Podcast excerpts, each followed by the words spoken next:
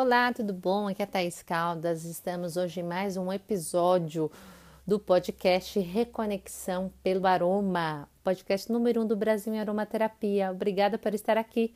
Hoje vamos falar do óleo vegetal de rosa mosqueta. Sua origem é da Europa, sua cor é clara.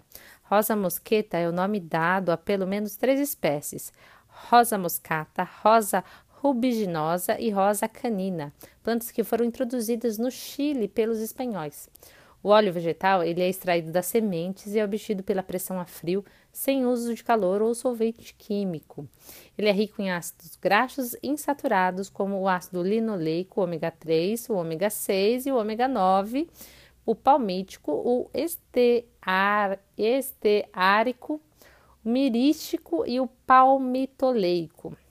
Contém ainda uma substância denominada de tretinon, derivado do retinol da vitamina A, que renova e reconstrói o tecido epitelial. Ele possui também antioxidantes derivados da vitamina E. Devido a esta composição, seu uso é especialmente útil nos produtos de efeito antioxidante. Possui forte poder regenerador dos tecidos.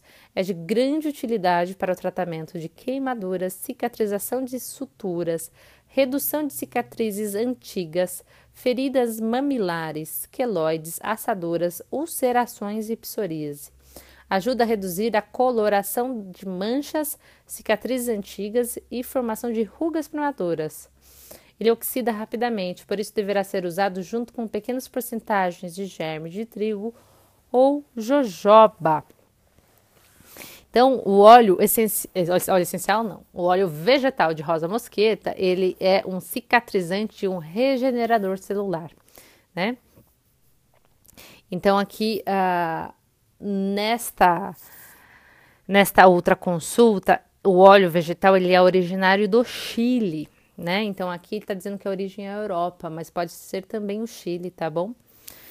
e é tradicionalmente conhecido por suas propriedades terapêuticas e grande poder regenerador.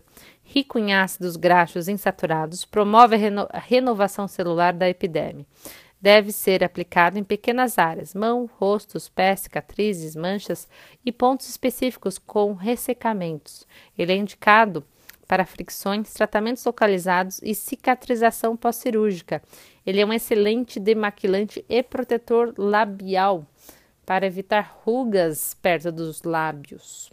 Então é isso, gente. Vamos ficando por aqui. Acompanhe a Reconexão pelo Aroma. Se você ainda não curtiu, não clicou no like, clique, nos ajude a divulgar esse trabalho. Compartilhe esse episódio se quiser espalhar essa informação e trazer mais saúde, bem-estar e qualidade de vida a mais pessoas. Fico feliz que você ficou comigo por aqui e até amanhã. Um grande abraço.